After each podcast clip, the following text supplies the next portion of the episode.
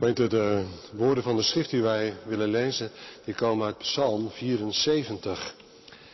Psalm 74 wil ik aan u lezen. Een kunstig lied van Asaf. Waarom, God, hebt u ons voor altijd verstoten? Brandt uw woeden tegen de schapen die u hoedt.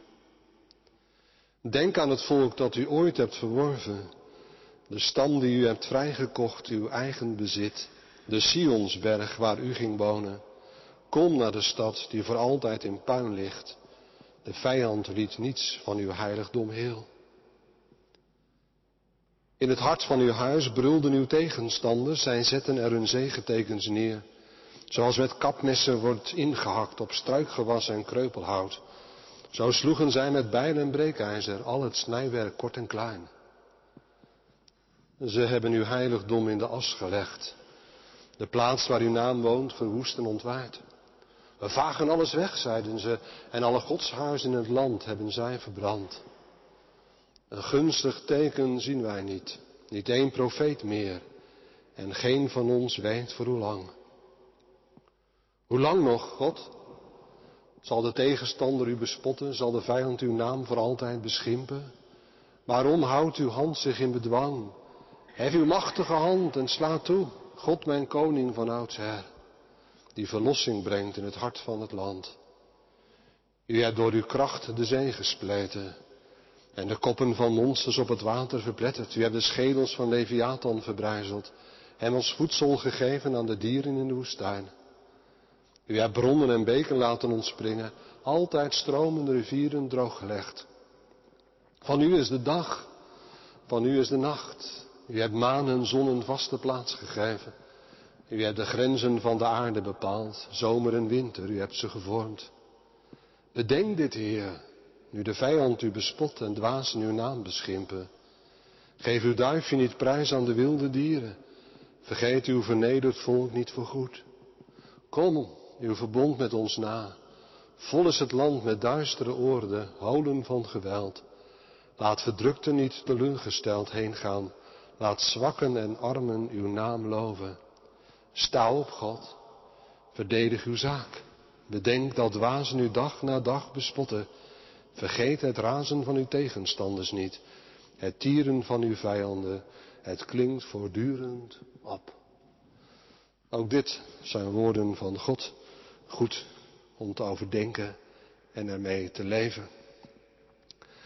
Ik wil gewoon over Psalm 74 met u nadenken. Het is best een ingewikkelde en een uh, aangrijpende psalm ook wel. Waarin over leed en over, over verdrukking wordt gezongen. En waarin God wordt opgeroepen om ook daadwerkelijk in actie te komen. Allerlei herinneringen worden levend gehouden in deze psalm. En daar willen we over nadenken, over hoe in deze psalm iets van de aangrijpende, tragische gebeurtenissen bovenkomen. Traumatische herinneringen. Die vinden we immers in, eigenlijk vanaf vers 3 tot en met vers 9. Hè, over de trauma's die het volk Israël heeft meegemaakt. En dan begint een soort rechtszaak. God wordt opgeroepen om niet langer te accepteren dat de vijanden juichen over die dingen die ze hebben gedaan. En dan komt vanaf vers naar vers 11, 12, eigenlijk een ommekeer in de psalm. Toch, staat er in de herziende staatvertaling dan, toch bent u mijn koning, God als koning. Daar worden ook herinneringen over levend gehouden. Herinneringen die tot een gebed leiden in het slot van de psalm en het begin van de psalm, dat God zal terugkeren en zijn zaak zal voeren en de zijn volk zal bevrijden. Nou, dat zijn een beetje de hoofdgedachten en de lijn ook in deze psalm die we met elkaar willen gaan overdenken. Gemeent opvallend in psalm 74 is dat het herhaaldelijk terugkomt dat God opgeroepen wordt om zich zijn volk te herinneren. Dat had er alles mee te maken dat zij het gevoel hadden dat God hen was vergeten. Na de val van Jeruzalem zal dit, deze psalm zeker gedicht moeten zijn. En de verwoesting van de tempel. Dus ik hou het erop dat deze psalm korter of langer na dat gebeuren ook is gedicht. Sommigen denken dat deze psalm ook is geschreven door Jeremia. Gezien de diepe klachten in deze psalm ook helemaal niet een rare gedachte. Herinneringen. De herinnering aan de verwoesting van de tempel moet bijzonder heftig geweest zijn voor het volk Israël. Voor de overlevenden, zal ik maar zeggen. Herinneringen die telkens weer bij hen boven zijn gekomen, omdat als zij rondkeek in het land, er doordurend aan werden herinnerd aan de vreselijke dingen die waren gebeurd. Kijk, wij hebben ook allemaal herinneringen. Dingen die bij je boven komen, omdat je iets ziet. Iets waardoor je herinnering wordt wakker geroepen. En soms zijn dat hele mooie herinneringen, daar ben je blij mee. Die geven je energie, zal ik maar zeggen. Maar er zijn ook van die herinneringen die meer traumatisch zijn, die verlammend werken. Die je geen moed meer geven op de toekomst. Die de deuren dicht doen. Trauma's, gebrokenheid in je leven. Waar er ook telkens weer dingen kunnen zijn waardoor je daaraan wordt herinnerd. Ik vond zelf heel aangrijpend. Ik was vorige week in Rwanda. Ik was ook even in het Genocide Museum. Ja, dan heb je zo'n plek van herinnering. Dan ben je een buitenstaander. Dan is dat zo aangrijpend wat je daar ziet. En al die plekken waar je doorlopend herinnerd wordt. Aan de gebeurtenissen van 25 jaar geleden. En de trauma's die dat voor mensen heeft betekend. Laat staan dat je vandaar bent. En je op zo'n plek komt waar hele boeken opengaan. En pijn en verlammend werkend verdriet mensen kan beetpakken. Zo traumatisch moet het wel geweest zijn voor de overlevenden in de dagen van Jeremia, de dagen na de verwoesting van de tempel. Die verwoesting wordt in behoorlijke felle tonen ook beschreven. De stad voor altijd in puin. De vijand liet niets van het heiligdom heel. In het hart van uw huis klonken niet meer de liederen die de lof van God zingen, maar brulden uw tegenstanders. En zij zetten daar hun herdenkingstekens neer.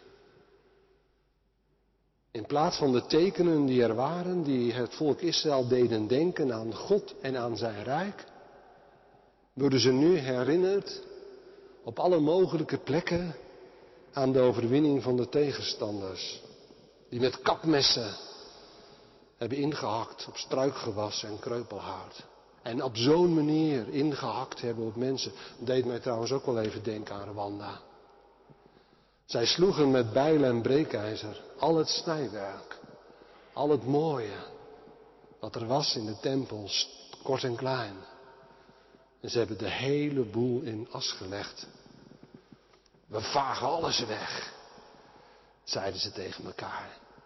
We laten niets meer over. Al de tekenen, in vers 9, die ons herinneren, herinnerden aan uw aanwezigheid, zijn verdwenen. De tempel, de godshuizen, misschien waren er dus al voor de ballingschap toch synagogen in Israël. Ook verwoest. Alles wat ons maar enigszins herinnerde aan uw, wezen, aan, uw wezen, aan uw aanwezigheid is verdwenen. Er is ook niet eens een profeet die ons kan vertellen hoe lang dit nog gaat duren. Of dat er zelfs maar een keer zal komen in de situatie waarin wij terecht zijn gekomen. Hoe lang zal het nog doorgaan dat de vijanden in uw huis heersen, uw naam bespotten. Waarom doe je niks? Waarom houdt uw hand zich in bedwang?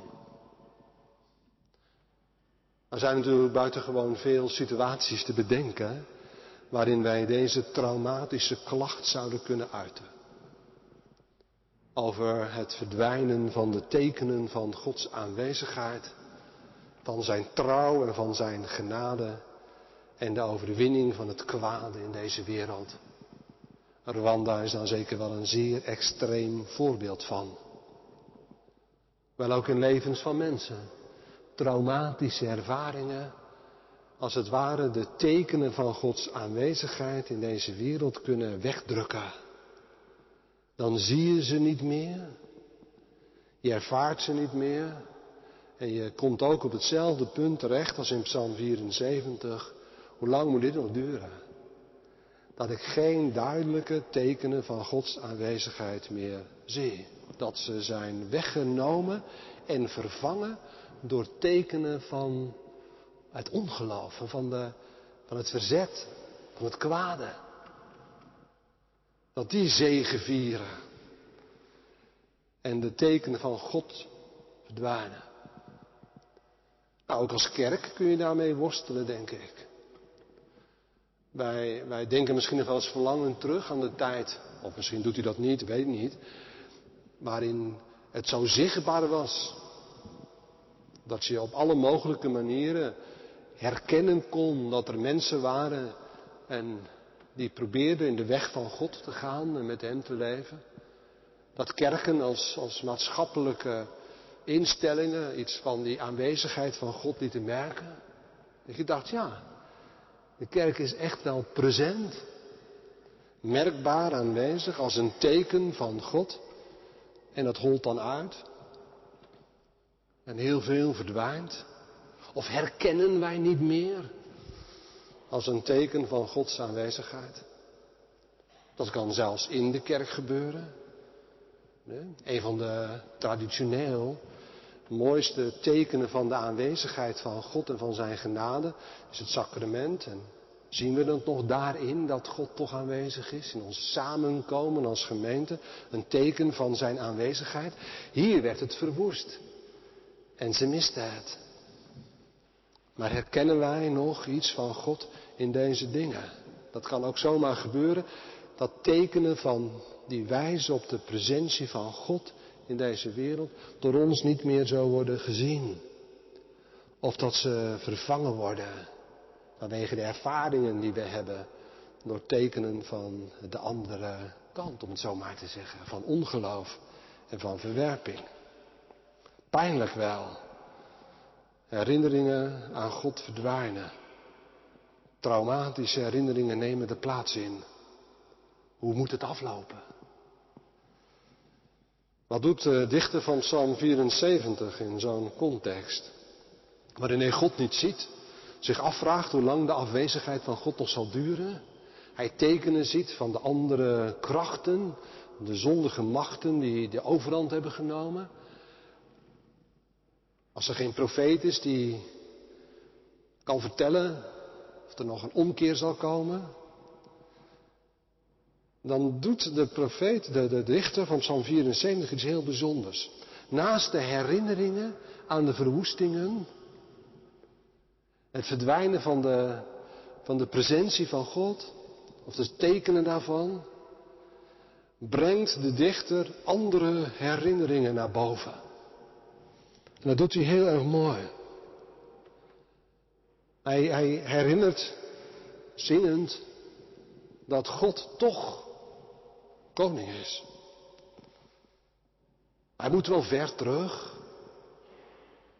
Want in het zichtbare, in wat je, dan merk je het niet misschien. Maar hij grijpt terug op een diepe beleidenis. Dat God de schepper is van alle dingen. En hij doet het in woorden die, die in die dagen waarschijnlijk ook hele herkenbare termen waren. En die op verschillende plekken in de Bijbel ook voorkomen. Hij ziet God als degene die door de schepping de machten van de duisternis en van de chaos en van de tegenstanders heeft verbrijzeld. Ze krijgen symbooltaal als monsters die door God werden verpletterd bij de schepping. Toen hij het droge scheiden van de zee. Hij heeft bronnen en beken laten ontspringen. Hij denkt, God, hij is er toch. En hij was daar. En in die tijd, en het begin van alle dingen, heeft hij zichzelf al als koning van deze wereld geopenbaard. We hebben hem zo ook leren kennen. Hij is niet een machteloze die ten onder is gegaan. Hij is de machtige, de schepper van de hemel en van de aarde, van alle dingen. En toch is hij de eigenaar van dag en van nacht. Is hij degene die in de schepping de orde heeft gebracht en de chaos heeft overwonnen. Hij heeft zon en maan een vaste plek gegeven. Hij heeft de grenzen van de aarde bepaald, zomer en winter. De seizoenen heeft hij gevormd. Zo is hij ook, zegt de dichter. Weet je wat ik nu heel erg bijzonder vind? Is hij dat in dit gedicht als een soort gebed, hij zegt het ja, tegen zijn medezangers, misschien, als die er nog waren. In elk geval is het in latere dagen door mensen gezongen, zodat we dit weten dat God ondanks alles wat wij ervaren toch de koning is. Dat zijn dingen die daardoor in herinnering van mensen worden teruggebracht. Hij is er toch. Maar bijzonder is dat hij dit als het ware op zo'n manier doet dat hij het eigenlijk God in herinnering brengt. U, God, hebt dat toch gedaan? U hebt toch de machten van de chaos en van de ondergang gebroken? U bent het toch die in het dorre en bronnen en beken laat ontspringen? Dat bent u toch? Van u is toch de dag, de nacht? U bent toch zo machtig dat u de zon en de maan een vaste plek hebt gegeven? Hij roept het als het ware terug in de herinnering van God. Dat is het eerste wat in deze psalm als een soort uitweg wordt geboden. We kunnen verland raken door het gevoel dat de tekenen van Gods aanwezigheid verkruimelen. En dat wij Hem weinig zien, de dingen in deze wereld. Of dat wij Hem niet meer herkennen. Maar misschien zijn wij vanavond hier in de kerk ook wel daarom bij elkaar. Om ons weer in herinnering te zingen en in herinnering te brengen dat God toch koning is. De aanleiding daarvoor zit niet in de omstandigheden, maar zit in het diepe weten en beleiden van Israël. En toch is God koning. Misschien ook wel aangrijpend dat wij Hem ook in deze scheppingskracht, ook nu vandaag de dag, zo weinig meer als de God en Koning herkennen.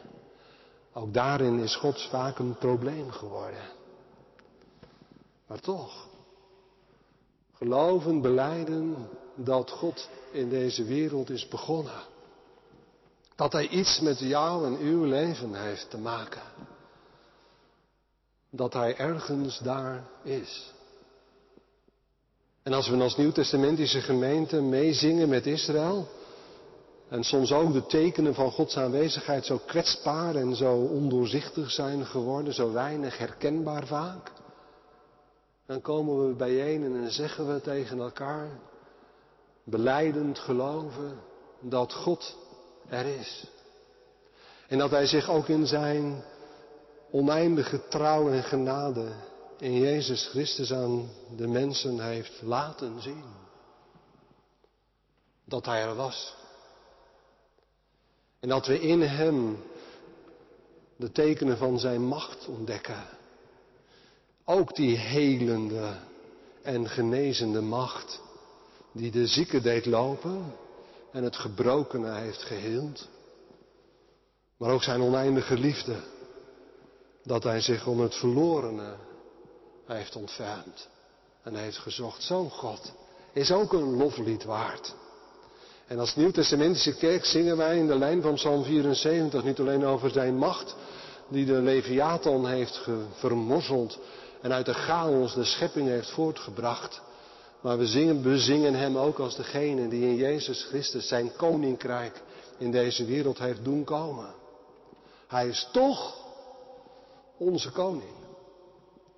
En als er enige uitweg zou moeten zijn, ook te midden van de gebrokenheid, dan moet dat bij Hem beginnen. Dan is het bij Hem begonnen. Dus hij bezingt niet alleen de herinneringen aan het trauma en het pijn en aan het verdriet en aan het gevoel van verlorenheid. Maar hij bezingt ook God als een schepper. En wij zingen mee, ook als God als herschepper in Jezus Christus, de bouwer van zijn rijk. Er is nog iets in deze psalm, wat ik heel bijzonder vind. Dat komt misschien door onze eigen traditie. Als ik zo'n psalm zou hebben geschreven, dan zou ik onmiddellijk de lijn van Deuteronomium hebben genomen. Ja, de tempel is verscheurd en is verbrand en alles is verwoest, maar dat komt door onze eigen schuld. Dat zou ik hebben gezongen. Ook wel een lijn die in het Oude Testament aanwezig is. Maar hier niet.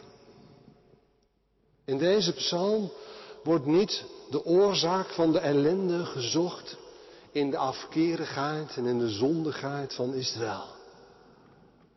Hier wordt op een hele bijzondere manier over Israël gesproken. Als het volk van u, dat u hebt verworven. Vers 2. Vers 1 eigenlijk al. De schapen die u hoedt. Het volk dat u hebt verworven. De stam die u hebt vrijgekocht. Uw eigen bezit. Wij die hier in deze omstandigheden leven, rijkhalzend uitzien naar u, dat zijn mensen die van u zijn.